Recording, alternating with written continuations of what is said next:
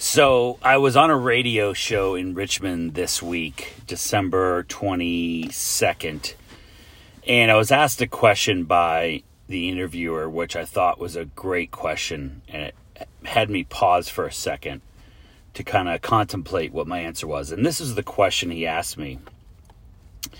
Essentially, the question was, what did you do to survive through the COVID pandemic for your business this year in twenty twenty?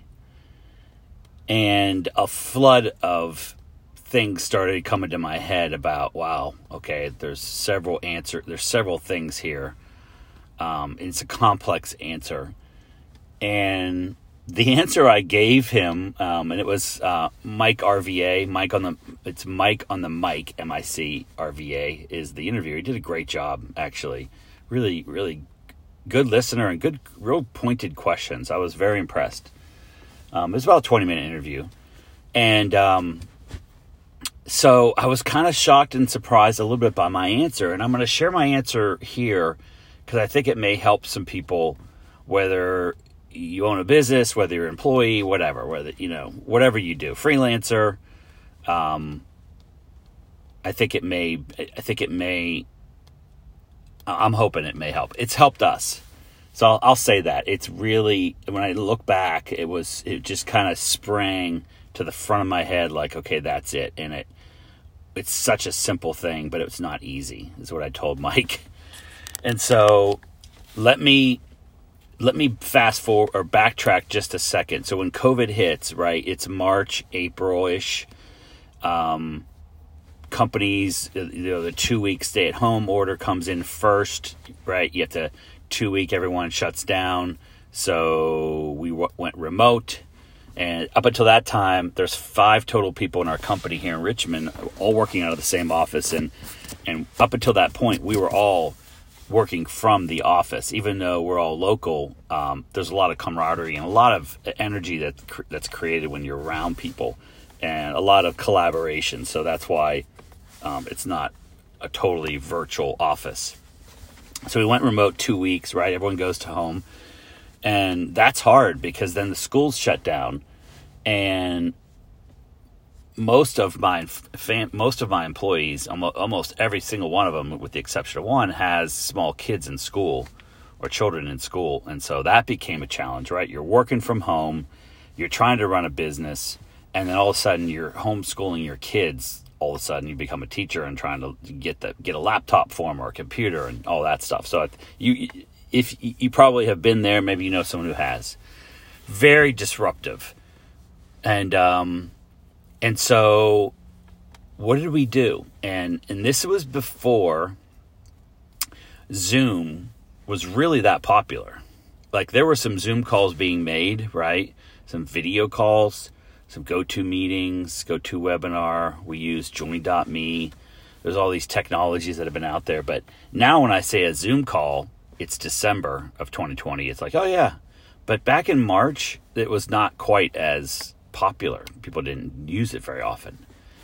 Now, we had been using it for a few months before then. We had used some other technologies as well. So we were kind of in the mode a little bit of using that that type of interface where you can actually see people wherever they are and you're talking to them. And it's multiple people one time. So what happened is we lost touch with everybody when we went remote. And it became very difficult, and it became stressful, right? So you have all these things hitting you at one time. It's not like you had a lot of time to, to lead up to it. So you had family issues. You have everyone at home. You have people nervous about the virus. You have kids studying. You have kids with needing computers. You have technology problems. You have kids not knowing what to do when they're eight years old, trying to be taught from a teacher virtually. All these things were going on. And then we own a business with customers and payroll and salaries and benefits and, you know, demands. So it was just a lot of stuff going on hitting at one time. And I remember one time driving home, and some some of my neighbors, I, I, you know, some of them I could tell worked for a company where if they can't go into the office, there's really nothing for them to do. So they were home. Getting and they worked for big companies, and they were getting paid. And so I was jealous. I was mad. I was like, damn it. Like we're, we're busting our ass here, and they're, they're basically having a holiday outside, playing with their kids, doing their landscaping during the day. I'm like, oh man.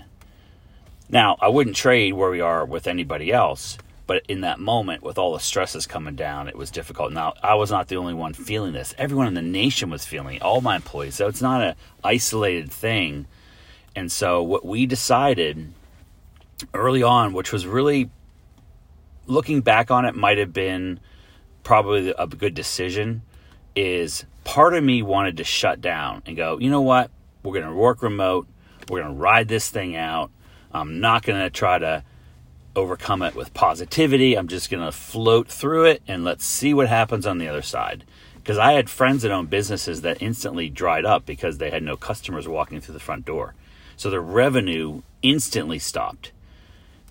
And so that's a little different. That's really hard. That's really hard. Ours was uh, insurance, where we have corporate account, accounts that are paying for insurance packages, whether it's medical, dental, vision, life, disability, worksite, voluntary, all these p- packages that they're still paying. Like all of our customers didn't go out of business in one time. If so, that would have really been impactful. But we have a diverse block of one hundred fifty-two accounts now that, that didn't impact us day one, thank God. So our business model allowed us to not just go under instantly, which was really a, a really great blessing. And our diversion in, in the industries that we work in weren't industries that were immediately hammered by the pandemic. Like we didn't have any business in the restaurant industry or the hotels or entertainment, like none of that. So those, if that would have been our block of business, we would have been crushed, but it wasn't. So part of me wanted just to cocoon and go, like, let's ride this out because it's really hard. But part of me was like, I have to, people kept saying, you have to, you have to keep going, John. You have to, um, I had one of my advisors say, you have to publish content that's positive. That's now about something else. It's not about insurance. It's about COVID and about coping and positive. And I'm like, oh my God, this is hard. And it was really hard. So after the two week thing, I decided to start working back from the office. So I, I was coming to the office every morning, partly because I, my, all my stuff was here. I needed some peace and quiet. It was hard for me to work from home with, you know, the school and my kids and everyone in the house. And it just, um, I just came by myself every morning, went to the office and tried as the, the hardest just to be positive through everything. So I'm getting to my answer. So what, what was it that really helped us? Um, when I realized that I was at the office and by myself, it's, you know, it's hard to work by yourself that long, that, you know, for eight, nine, ten hours a day. So up until that point, our team had been doing training calls, and we had been doing a daily training regimen Monday through Friday from eight thirty to about nine a.m., eight thirty to eight fifty, you know, no more than thirty minutes. We would jump on a phone call, The, the entire team, and talk about a training package program that we were working through.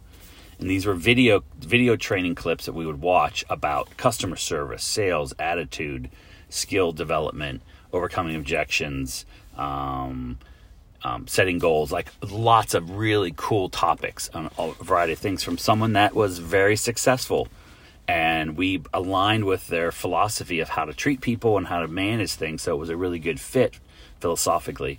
And we had been doing that already for about, it's been, it was about a year then, right? So we had started in twenty nineteen, early twenty nineteen. So we've been doing these daily training calls already. So when COVID hit, we were already sort of in the groove of connecting every morning, watching some content that was Um, positive and that was helpful, and then discussing it as a team.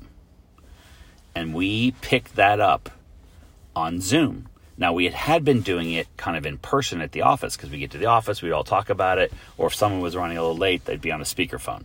But now we're like, okay, let's use Zoom. And that's where we started to use Zoom, but we had already been doing this this cadence of daily training. And when Mike asked me yes this week, what's the one thing that really helped you guys through this year that allowed us to, we actually grew this year. We we added twenty new accounts. Um, we counseled and talked to twenty-six hundred employees in those twenty accounts.